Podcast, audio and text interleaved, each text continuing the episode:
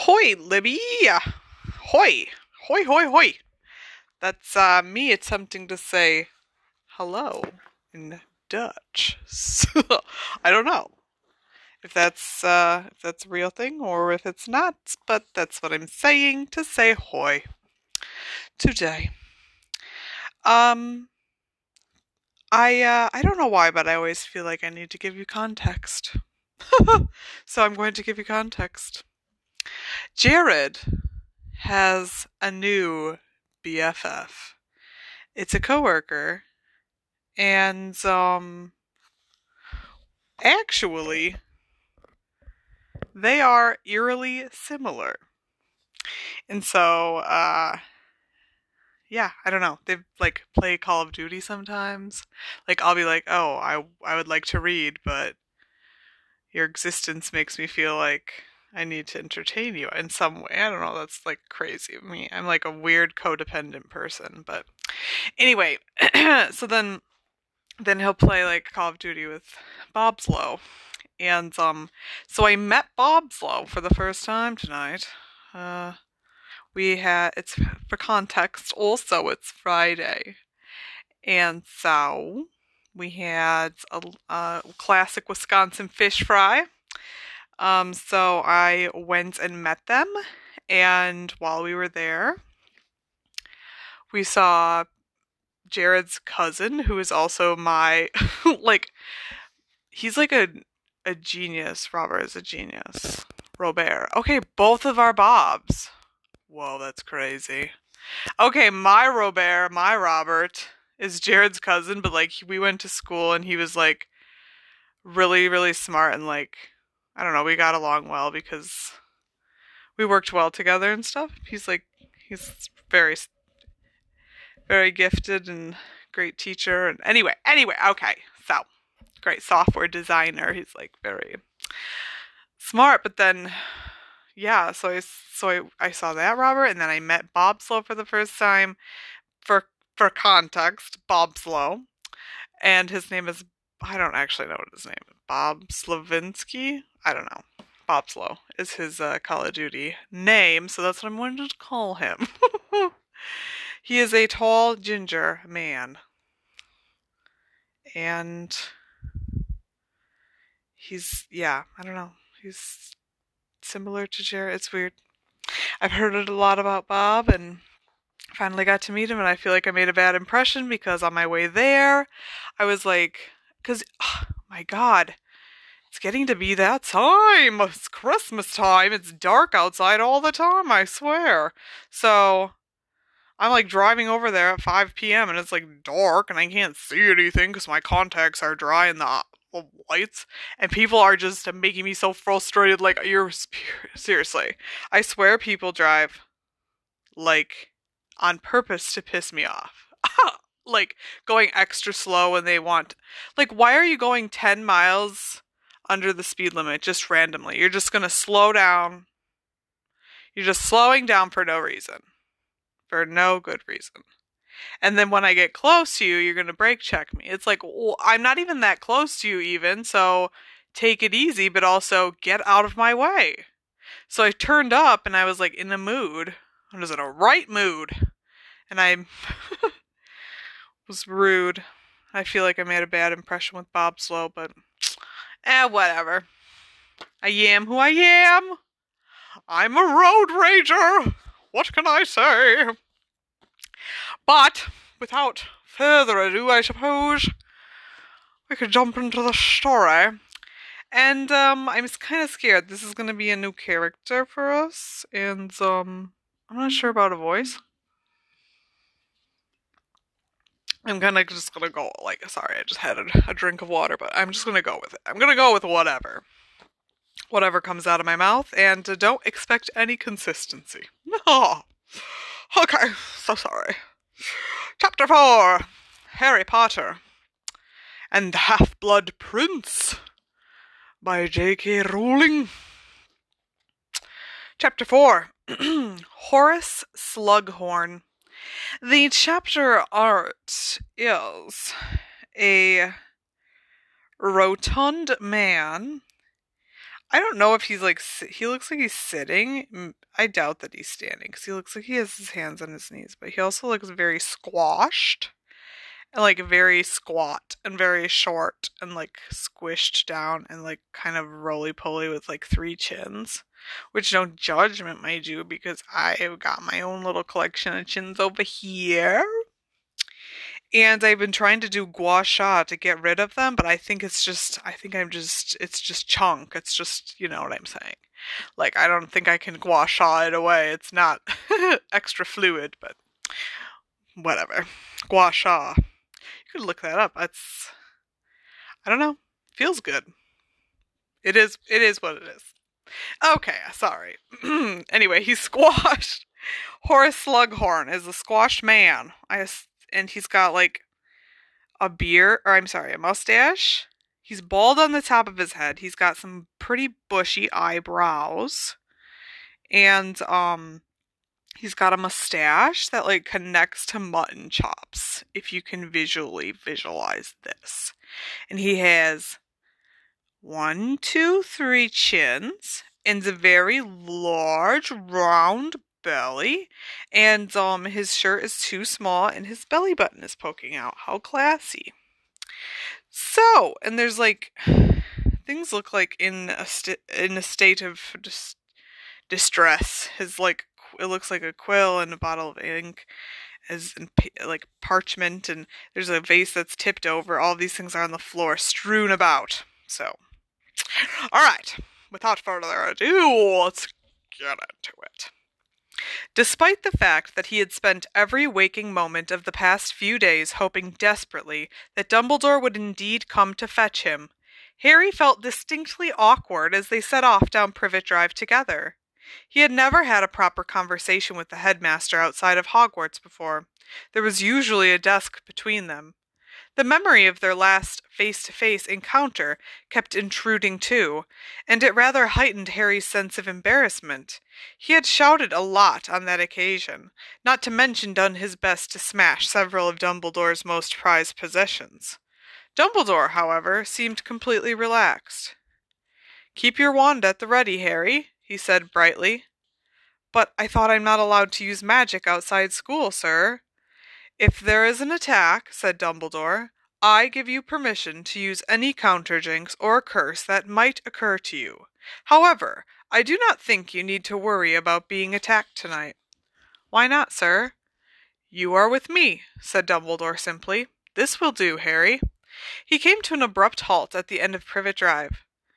You have not, of course, passed your apparition test, he said. No, said Harry. I thought you had to be seventeen. You do. Said, oh, whoa. Okay, you know how it just falls out of my throat? That's just.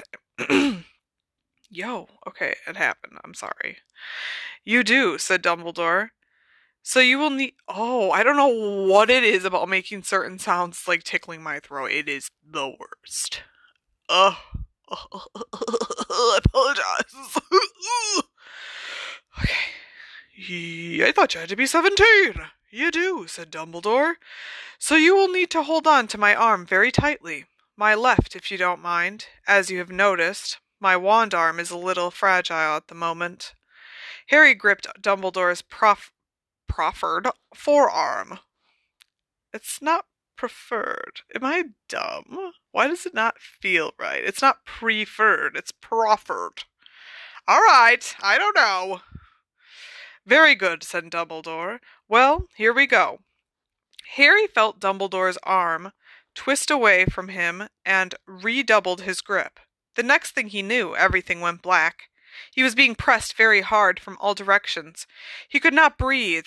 There were iron bands tightening around his chest. His eyeballs were being forced back into his head. His eardrums were being pushed deeper into his skull, and then he gulped great lungfuls of cold night air and opened his streaming eyes. He felt as though he had just been forced through a very tight rubber tube. It was a few seconds before he realized that Privet Drive had vanished. He and Dumbledore were now standing in what appeared to be a deserted village square, in the center of which stood an old war memorial and a few benches. His comprehension catching up with his senses, Harry realized that he had just apparated for the first time in his life. Are you all right? asked Dumbledore, looking down at him solicitously. What? Okay, I hate it. The words are broken up and it's hard for me to read. Solicitously. Soli- yep, mm-hmm. That's what it says. Looking down at him solicitously.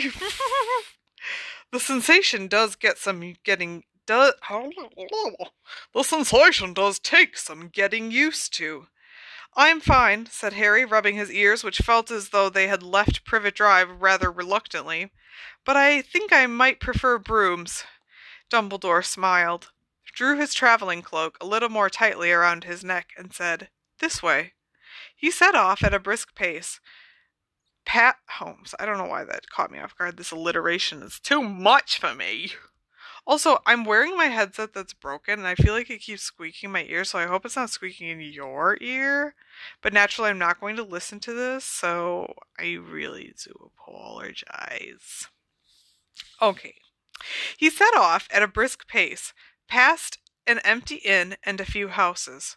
According to a clock on a nearby church, it was almost midnight.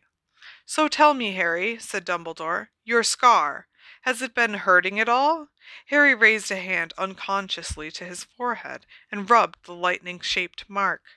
No, he said, and I've been wondering about that. I thought it would be burning all the time now Voldemort's getting so powerful again. He glanced up at Dumbledore and saw that he was wearing a satisfied expression. I, on the other hand, thought otherwise, said Dumbledore.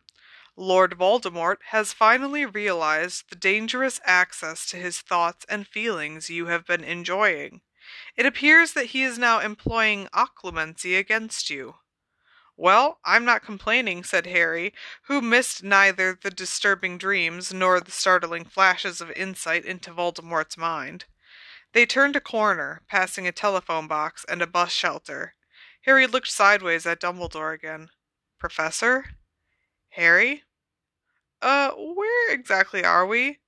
This, Harry, is the charming village of Budleigh Babberton. That is what it says. Why does it say that? Budleigh Babberton.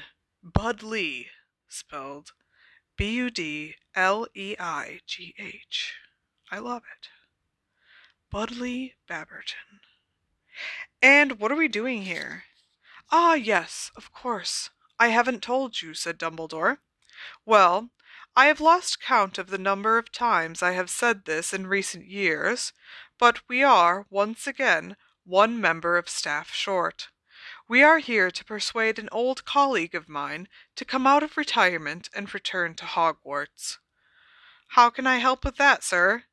Oh, I think we'll find a use for you, said Dumbledore vaguely. Left here, Harry. How do you say that? Va- I mean, I guess it's vague. It's a vague statement, but like, how do you say it vaguely? I don't know. All right. They proceeded up a steep, narrow street lined with houses. All the windows were dark. The odd chill that had lain over Privet Drive for two weeks persisted here too. Thinking of Dementors, Harry cast a look over his shoulder and grasped his wand reassuringly, reassuringly in his pocket.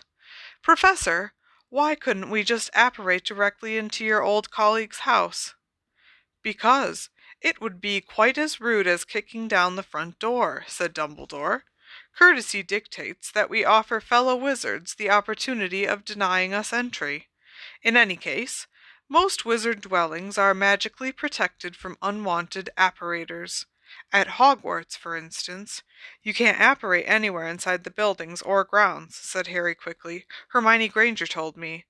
And she is quite right. We turn left again. The church clock chimed midnight behind them. That's like a that's 12 bing bongs for the record. I know because I live like 2 blocks away from a church and that bee will bing bong. And I tell you, sometimes she bing bongs a whole lot. And I'm like, Jared, why is she bing bonging? And he's like, oh, I don't, honestly, I ask him every time. I don't remember. It's like, um, a special mass, maybe, or like a special, t- like, I don't know. They're special. It's special. It's special. All right. So we've got 12, we've got a clock chiming midnight behind them, the church clock. Harry wondered why Dumbledore did not consider it rude to call on his old colleague so late, but when that conversation had been established, he had more pressing questions to ask. Sir, I saw in the Daily Prophet that Fudge has been sacked. Correct, said Dumbledore, now turning up a steep side street. He has been replaced, as I am sure you also saw, by Rufus Scrimgeour, who used to be head of the Auror office. Sorry. I don't mean for that to be my swallowing ASMR. I cannot, I don't know if you could hear that, but my mouth's so dry I had to drink water. Is he, do you think he's good? asked Harry. ah, interesting question, said Dumbledore. He is able, certainly. A more decisive and forceful personality than Cornelius. Yes, but I meant, I know what you meant. Rufus is a man of action, and, having fought dark wizards for most of his working life, does not underestimate Lord Voldemort. Harry waited, but Dumbledore did not say anything about the disagreement with Scrimgeour that the Daily Prophet had reported, and he did not have the nerve to pursue the subject. So he changed it. And, sir, I saw about Madame Bones. Yes, said Dumbledore quietly, a terrible loss. She was a great witch. Just up here, I think. Ouch! He had pointed with his injured hand. Professor, what happened here—" I have no time to explain now, said Dumbledore. It is a thrilling tale. I wish to do it justice. He smiled at Harry, who understood that he was not being snubbed, and that he had permission to keep asking questions. Sir, I got a Ministry of Magic leaflet by Owl about security measures we should all take against the Death Eaters. Yes, I received that one. My I re- oh, hanging on the door. Yes, I received one myself, said Dumbledore, still smiling. Did you find it useful? Not really. No, I thought not. You have not asked me, for instance, what is my favorite flavor of jam, to check that I am indeed Professor Dumbledore and not an impostor. I didn't, Harry began, not entirely sure whether he was being reprimanded or not. For future reference, Harry, it is raspberry, although, of course, if I were a Death Eater, I would have been sure to research my own jam preferences before impersonating myself. Uh, right, said Harry. Well, on the leaflet it said something about inferi. What exactly are they? The leaflet wasn't very clear. They are corpses, said Dumbledore calmly. Dead bodies that have been bewitched to do a dark lord I'm sorry, a dark wizard's bidding. Inferi have not been seen for a long time, however, not since Voldemort was last powerful. He killed enough people to make an army of them, of course. This is the place, Harry. Just here.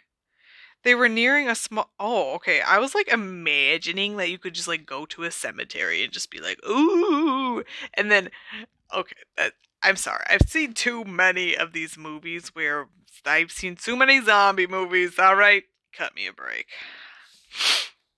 I blame it on my father. He's a little weirdo. okay, but I do. Lo- I actually I love a good apocalypse. I love a good. Okay. Anyway, anyway, anyway. he killed enough people to make an army of them. Of course.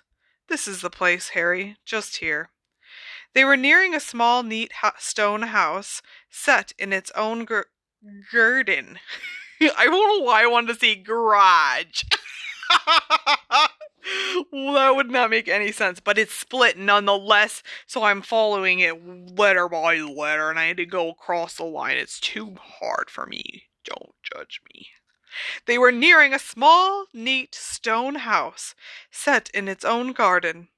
Harry was too busy digesting the horrible idea of Inferi that oh, I'm sorry, Inferi to have much attention left for anything else, but as they reached the front gate, Dumbledore stopped dead, and Harry walked into him. Oh dear, oh dear, dear, dear. Harry followed his gaze up the carefully tended front path and felt his heart sink. The front door was hanging off its hinges. Dumbledore glanced up and down the street. It seemed quite deserted. Wand out and follow me, Harry. Oh, why did I say it like that? Wand out and follow me, Harry, he said quietly. He opened the gate and walked swiftly and silently up the garden path. Again, it's split, and I want to say garage. There is no such thing as a garage path. Except I could say that because actually, mm, the way my plot of land, because I'm a theoretically a homeowner, despite the fact that the bank owns most of the home at this point, but that's whatever. Um, my garage is like next to the neighbor's backyard, if you can imagine that. And so they have a fence. And so there's like a path between their fence and the garage. And there's a lot of ferns that grow there, and a lot of these giant tall flowers. I don't know what kind of flowers they are. They kind of look like sunflowers, but they're definitely not sunflowers. They're um but they're their stalk is square. Okay, I you know what? It's whatever. That grows in the gar. I'm sorry, the garage path. okay, I'm totally sidetracked. All right, all right, okay. He opened the gate and walked swiftly and silently up the garden path, Harry at his heels, then pushed the front door very slowly, his wand raised and at the ready. Lumos. Dumbledore's wand tip ignited, casting its light up a narrow hallway. To the left another door stood open. Holding his illuminated wand aloft, Dumbledore walked into the sitting room with Harry right behind him. A scene of total devastation met their eyes. A grandfather clock lay splintered at their feet, its face cracked, its pendulum lying a little further away like a dropped sword. Sword? Why did I? I'm so sorry. Like a dropped sword. Whatever. I don't know how to say that word. A piano was on its side, its keys strewn across. Oh, was keys strewn across the floor. The wreckage of a falling chandelier glittered nearby. Cushions lay deflated, feathers oozing from slashes in their sides. Fragments of glass and china lay. Fragments. Why did I say it like that? I'm so sorry. China lay like powder over everything. Dumbledore raised his wand even higher, so that its light was thrown upon the walls, where something darkly red and glut. Mm? Glutinous? Gluttonous? I don't even know what what, what? Gl- gluttonous was splattered over the wallpaper. Harry's small intake of breath made Dumbledore look around. Not pretty, is it? he said heavily. Yes, something horrible has happened here. Dumbledore moved carefully in the middle of the room, scrutinizing the wreckage at his feet. Harry followed, gazing around, half scared of what he might see hidden behind the wreck of the piano or the overturned sofa, but there was no sign of a body. Maybe there was a fight and and they dragged him off, Professor, Harry suggested, trying not to imagine how badly wounded a man would have to be to leave those stains splattered halfway up the walls. I don't think so, said Dumbledore quietly, peering behind an overstuffed armchair lay- lying on its side. See, what's the difference between laying and lying? Because I feel like we keep using them interchangeably and I don't understand, like, if I should care, but I feel like I care. Okay. But that's, like, not my thing. Like, f- sorry, friend. English is not my, th- not my jam. Words aren't my jam.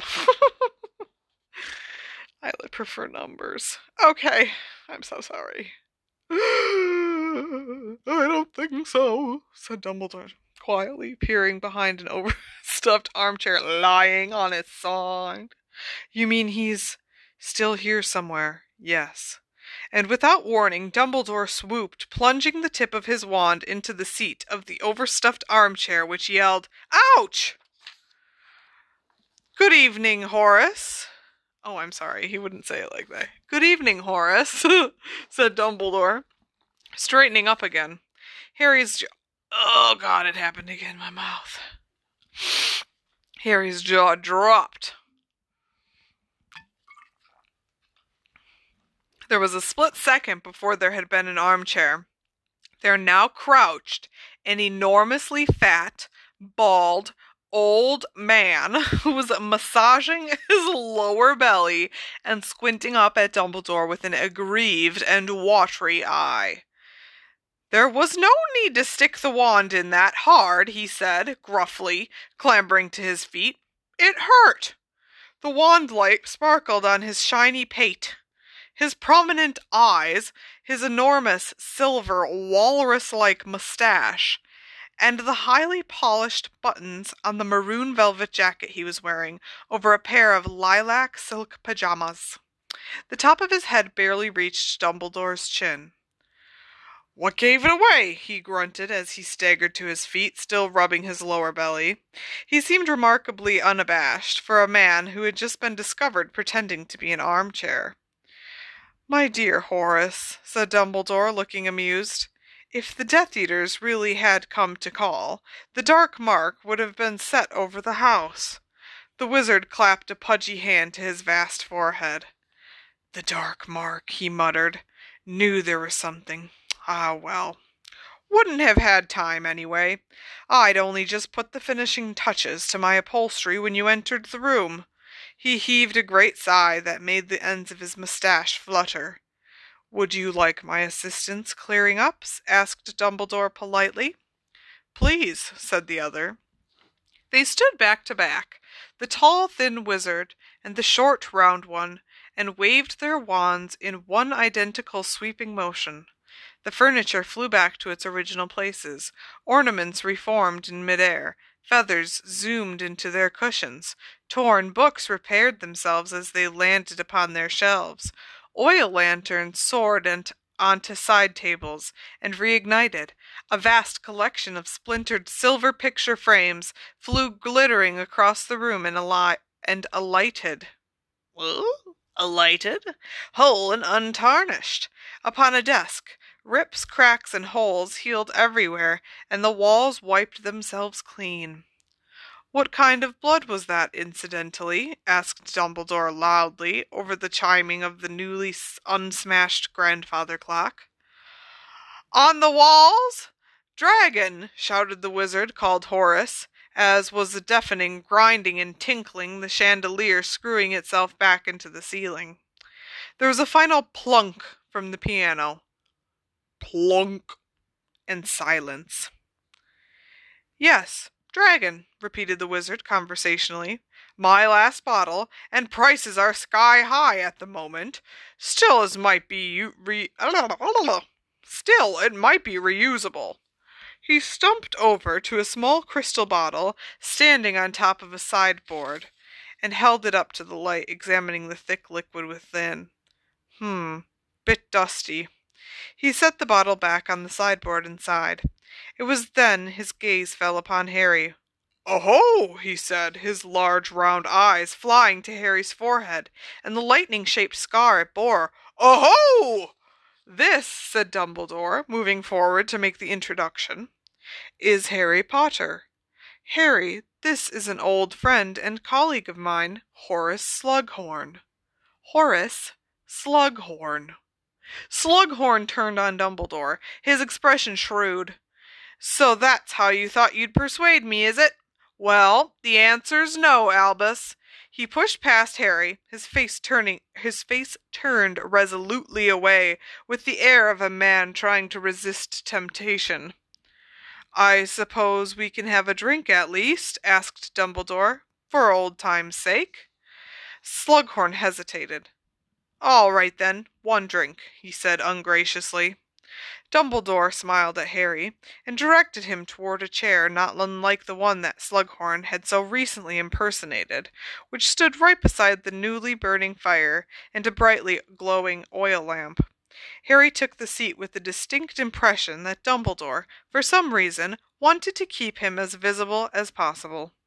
Certainly, when Slughorn, who had been busy with the decanters and glasses, turned to face the room again, his eyes fell immediately upon Harry. Humph, he said, looking away quickly as though frightened of hurting his eyes. Here. He gave a drink to Dumbledore, who had sat down without invitation, thrust the tray at Harry, and then sank into the cushions of the repaired sofa, and a disgruntled silence. Hmm? His legs were so short they did not touch the floor. Well, how have you been keeping, Horace? Dumbledore asked. Not so well, said Slughorn at once. Weak chest, wheezy. Rheumatism, too. Can't move like I used to. Well, that's to be expected. Old age, fatigue. And yet, you must have moved fairly quickly to prepare such a welcome for us at such short notice, said Dumbledore. You can't have had more than three minutes' warning. Slughorn said, half irritably, half proudly, Two. Didn't hear my intruder charm go off. I was taking a bath. Still, he added sternly, seeming to pull himself back together again, the fact remains that I'm an old man, Albus. A tired old man who's earned the right to a quiet life and a few creature comforts. He certainly had those, thought Harry, looking around the room. It was stuffy and cluttered, yet nobody could say it was uncomfortable. Ooh, is that my house? I don't know. there were soft chairs and footstools, drinks and books, boxes of chocolates and plump cushions.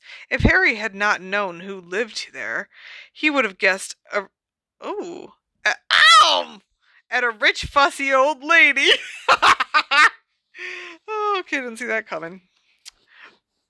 Boom roasted, I guess, by myself. You're not yet as old as I am, Horace, said Dumbledore.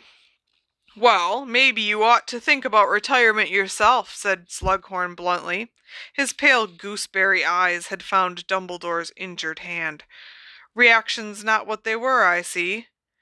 You're quite right, said Dumbledore serenely, shaking back his sleeve to reveal the tips of those burned and blackened fingers. The sight of them made the back of Harry's neck prickle unpleasantly.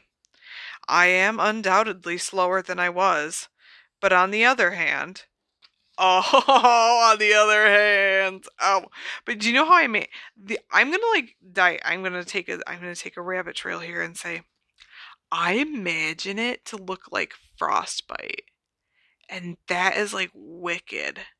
When you get frostbite on your fingers, like I saw a video recently of a guy who, whose fingers were all frostbitten and they just looked like rock hard and like black, and like like not they just didn't look they weren't alive for sure you know what i'm saying and then i think i saw a video later that he had them amputated um which hot diggity dog i can't even imagine how much that would hurt that's how i imagine that dumbledore's hand looks he shrugged and spread his hands wide as though to say that age had its compensations and Harry noticed a ring on his uninjured hand that he had never seen Dumbledore wear before. It was large, rather clumsily made of what looked like gold, and was set with a heavy black stone that had cracked down the middle. Slughorn's eyes lingered for a moment on the ring, too, and Harry saw a tiny frown momentarily crease his wide forehead.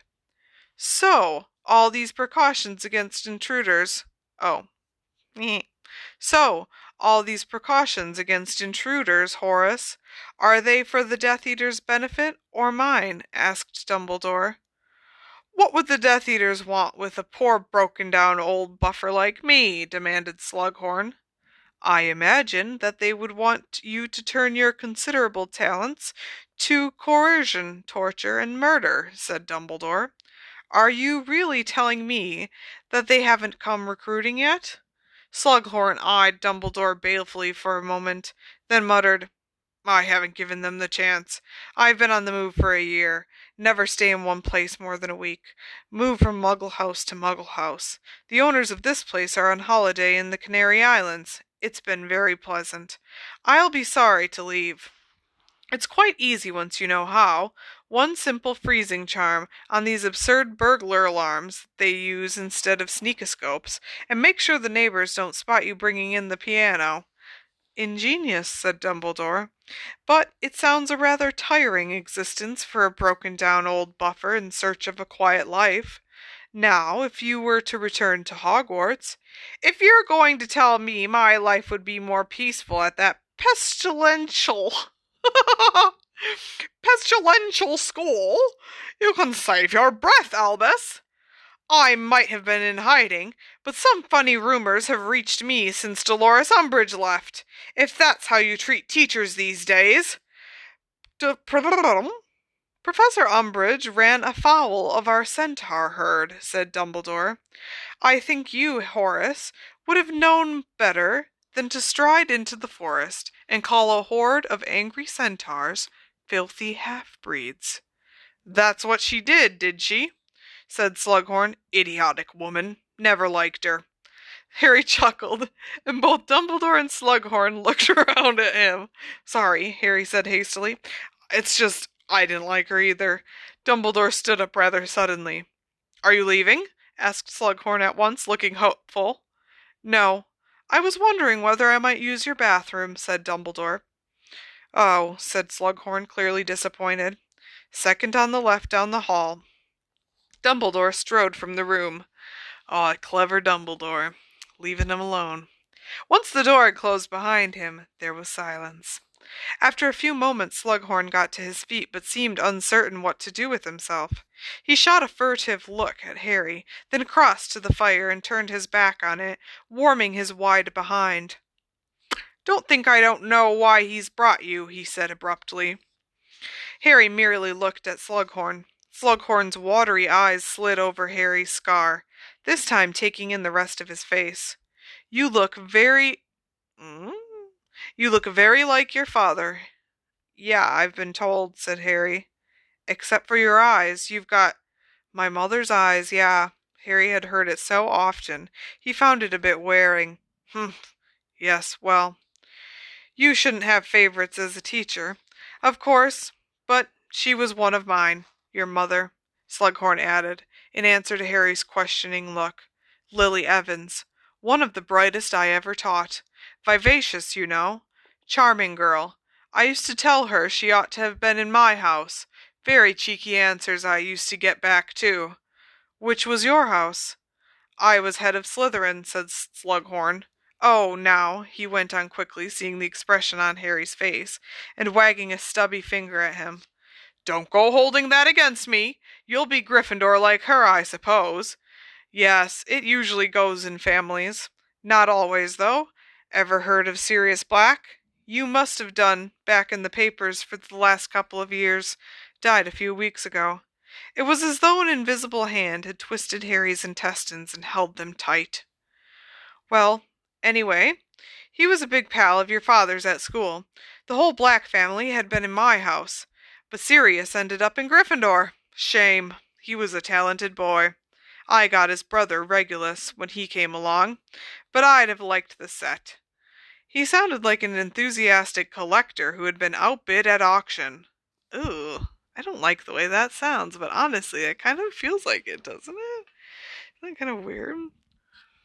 Hmm not to be crude or anything, but like speaking of bid at auction, I uh Jared and I recently watched The Underground Railroad. Um it's a series based on a book and it's on Amazon Prime and it's um, about like sl- escape slaves in um the American South. And it's um, heartbreaking and honestly tragic. But like great. It's it's it's very well produced and it's it's just it's good. I it's, it's I, I, I recommend. I recommend. Okay, now where was I? Okay, sorry, that was weird. I feel like I feel like too soon. I shouldn't have just made that connection. Now where am I? He sounded like, oh, bid at auction. Ah, yes, yes, yes. Scooty Bug Waff. He's trying to get in my lap. He wants to snuggle. This is no time for snuggles. This is time for reading. Bog off, my baby. Okay, go away. Okay. Apparently, lost in memories, he gazed at the opposite wall, turning idly on the spot to ensure an even heat on his backside. Oh, yeah, that feels. I can just imagine like a campfire. Mm. Your mother was Muggleborn, of course. Couldn't believe it when I found out. Thought she must have been pure blood, she was so good. One of my best friends is Muggleborn, said Harry, and she's the best in our year. Funny how that hap- Funny how that sometimes happens, isn't it? said Slughorn. Not really, said Harry coldly. Slughorn, Slughorn looked down at him in surprise. You mustn't think I'm prejudiced, he said, just like any prejudiced person would say. No, no, no. Okay, I added that bit. It doesn't say that, but honestly.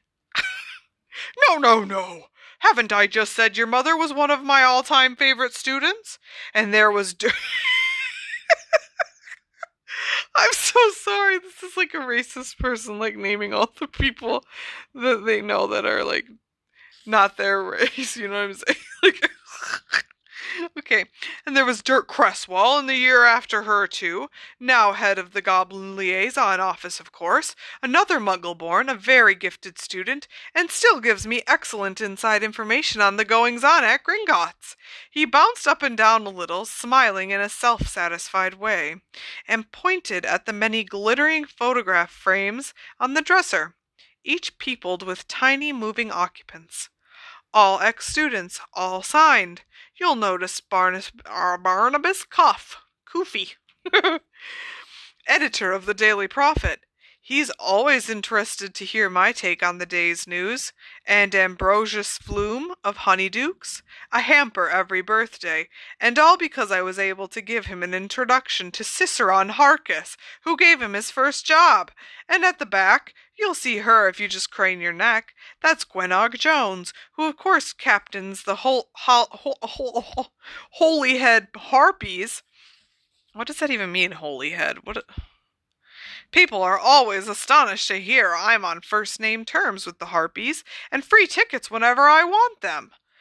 This thought seemed this thought but this thought seemed to cheer him up enormously.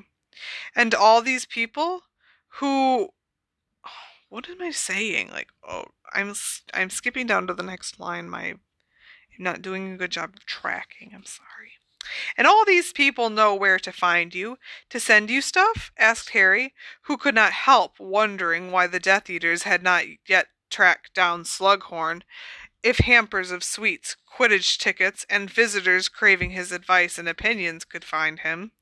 The smile slid from Slughorn's face as quickly as the blood from his walls. Of course, he of course not, he said, looking down at Harry. I have been out of touch with everybody for a year. Me too, my dude. It's been like, you know, I'm saying coronavirus. Harry had the impression that the words shocked Slughorn himself. He looked quite unsettled for a moment. Then he shrugged. Still, the prudent wizard keeps his head down as in. Okay, where I'm sorry. I, I feel like that didn't feel right to me. Harry had the impression that the words shocked Slughorn himself. He looked quite unsettled for a moment, then he shrugged. Still, the prudent was. Oh no, it happened again. It fell out of my mouth. Excuse me. Still, the prudent wizard keeps his head down in such times.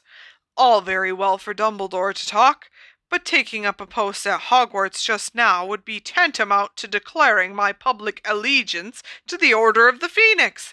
And while I'm sure they're very admirable and brave and all the rest of it, I don't personally fancy the mortality rate.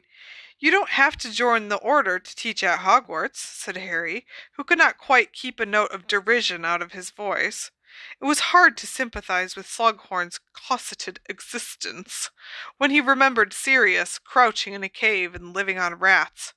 Most of the teachers aren't in it, and none of them has ever been killed.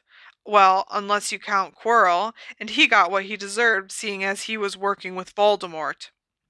Harry had been sure Slughorn would be one of those wizards who could not bear to hear Voldemort's name spoken aloud, and he was not and was not disappointed. Slughorn gave a shudder and a squawk of protest, which Harry ignored. I reckon the staff are safer than most people while Dumbledore's headmaster. He's supposed to be the only one Voldemort ever feared, isn't he? Harry went on. oh my goodness, excuse me, I'm so sorry. Slughorn gazed into sp- Oh my friggin' frig. All right. Slughorn gazed into space for a moment or two. He seemed to be thinking over Harry's words. Well, yes, it is true that he who must not be named has never sought a fight with Dumbledore, he muttered grudgingly. And I suppose one could argue that as I have not joined the Death Eaters, he who must not be named can hardly count me a friend, in which case I might well be safer a little closer to Albus. I cannot pretend that Amelia Bones's death did not shake me. If she, with all her ministry contacts and protection, Dumbledore re entered the room, and Slughorn jumped as though he had forgotten he was in the house. Oh, there you are, Albus, he said. You've been a very long time. Upset stomach? Excuse me, that was so. That's like. Is that like a nice way to be like, oh, you shit your pants lately? Huh? No, I was merely reading the Muggle magazine, said Dumbledore. I do love knitting patterns. My dude, I do too. You know what? I should actually I didn't the last project I started, um the uh I don't know why I chose to use cotton yarn and it was like a terrible choice because it's like getting so tight and difficult to manage. because there's like no give. It's like not stretchy at all. Okay, whatever. I do love knitting patterns. Wait, why can't you have like? Why is it like? Ex- why are knitting patterns exclusively Muggle? Like, I don't understand how magic works. Like, how does Molly Weasley like? Mm. She just like imagines it and then like waves her wand and says a spell, and then it just it just knits in a pattern that she wants, or did like you know what I'm saying? I would like to know. I like to know more, and why wouldn't she have a knitting pattern as a wizard anyway? Well, Harry, we have trespassed upon Horace's hospitality quite long enough. I think it is time for us to leave. Not at all reluctant to obey, Harry jumped to his feet. Slughorn seemed taken aback. You're leaving? Yes, indeed. I think I know a lost cause when I see one. Lost? Hor- uh, Slughorn seemed agitated. He twiddled his fat thumbs and fidgeted as he watched Dumbledore fasten his traveling cloak and Harry zip up his jacket. Well, I'm sorry you don't want the job, Horace, said Dumbledore, raising his uninjured hand in a farewell salute. Hogwarts would have been glad to see you back again. Our greatly increased security notwithstanding, you will always be welcome to visit should you wish to. Yes, well, very gracious. As I say, goodbye then. Bye, said Harry. They were at the front door when there was a shout from behind them. All right, all right, I'll do it. Dumbledore turned to see Slughorn standing breathless in the doorway to the sitting room. You will come out of retirement? Yes, yes, said Slughorn impatiently. I must be mad, but yes. Wonderful, said Dumbledore, beaming. Then, Horace, we shall see you on the first of September. Yes, I dare say you will, grunted Slughorn. As they set off down the garden path, Slughorn's voice floated after them. I'll want a pay raise, Albus. I'm sorry, I, I, I don't know why. I literally don't know why, but I'm like shouting Albus and it says Dumbledore. Like I want before when I it said Slughorn, I was almost about to say Horace. Like I don't know why I think I can interchangeably do that as if I know them personally. You know, what I'm not. okay. All right. I'll want a pay rise. Oh, it says rise. It doesn't even say raise. I'll want a pay rise, Dumbledore. Dumbledore chuckled. The garden gate swung shut behind them, and they set off back down the hill through the dark and the swirling mist. Well done, Harry, said Dumbledore. I didn't do anything, said Harry in surprise. Oh, yes, you did. You showed Horace exactly how much he stands to gain by returning to Hogwarts. Did you like him? Uh, Harry wasn't sure whether he liked Slughorn or not. He supposed he had been pleasant in his way, but he had also seemed vain, and, whatever he said to the contrary, much too surprised that a Muggle-born should make a good witch. Horace, said Dumbledore, relieving Harry of the responsibility to say any of this, Okay, I hope you can't hear my my glasses squeaking around my headset. It's, it's squeaking in my ear too. and if you can't hear it, well, I'm not crazy. It's real. Horace, said Dumbledore, relieving Harry of the responsibility to say any of this, likes his comfort. He also likes the company of the famous, the successful, and the powerful. He enjoys feeling that he influences these people He has never wanted to occupy the throne himself. He prefers the back seat. More room to spread out, you see. He used to hand pick favorites at Hogwarts, sometimes for their ambition or their brains, sometimes for their charm or their talent, and he had an uncanny knack for choosing those who would go on to become outstanding in their various fields. Horace formed a kind of club of his favorites with himself at the center, making introductions, forging useful contacts between members, and always reaping some kind of benefit in return, whether a free box of his favorite crystallized pineapple, or the chance to recommend the next junior member of the Goblin Liaison Office. Harry had a sudden and vivid mental image of a great swollen spider spinning a web around it, twitching a thread here and there to spring sorry, to bring its large and juicy flies a little closer. I tell you all this, Dumbledore continued, not to turn you against Horace, or, as we must now call him, Professor Slughorn, but to put you on your guard. You will undoubtedly try he will undoubtedly try to collect you, Harry.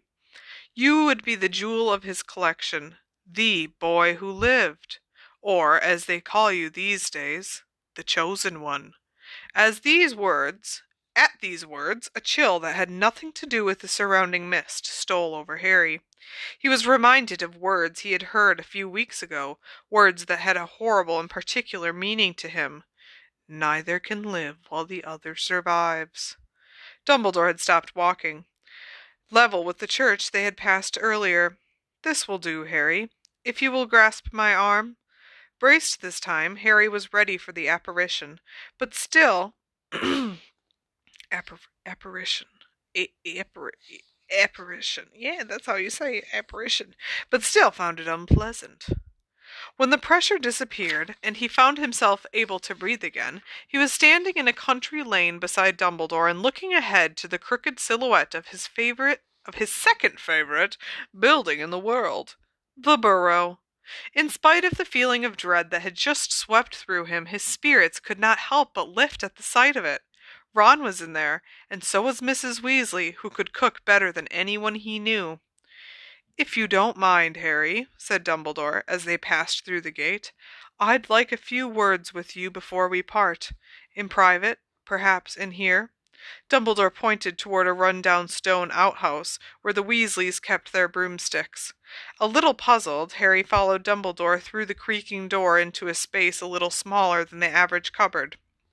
Dumbledore illuminated the tip of his wand so that it glowed like a torch, and smiled down at Harry. I hope you will forgive me for mentioning it, Harry, but I am pleased and a little proud at how well you seem to be coping after everything that happened at the ministry. Permit me to say that I think Sirius would have been proud of you. Harry swallowed. His voice seemed to have deserted him. He did not think he could stand to discuss Sirius. It had been painful enough to hear Uncle Vernon say, His godfather's dead, and even worse to hear Sirius's name thrown out casually by Slughorn. It was cruel, said Dumbledore softly that you and Sirius had such a short time together. A brutal ending to what should have been a long and happy relationship. Harry nodded, his eyes fixed resolutely on the spider now climbing Dumbledore's hat. He could tell that Dumbledore understood, that he might even suspect that until that he might even suspect that until his letter arrived, Harry had spent nearly all his time at the Dursleys, lying on his bed, refusing meals, and staring at the misted window, full of the chill emptiness that had come to associate with that he had come to associate with Dementors. It's just hard, Harry said finally in a low voice, to realize he won't write to me again. His eyes burned suddenly and he blinked. He felt stupid for admitting it, but the fact that he had had he had had someone outside Hogwarts who cared what happened to him, almost like a parent, had been one of the best things about discovering his godfather, and now the post owls would never bring him that comfort again.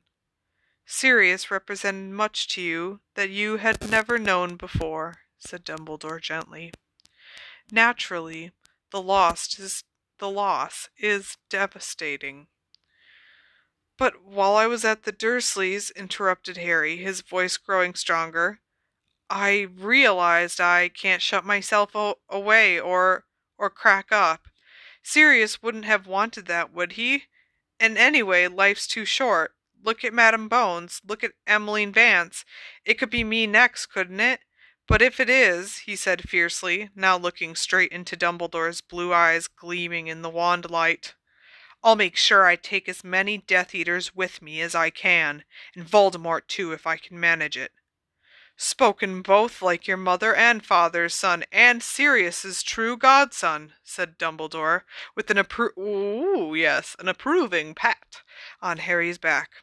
I take my hat off to you, or I would, if I were not afraid of showering you in spiders.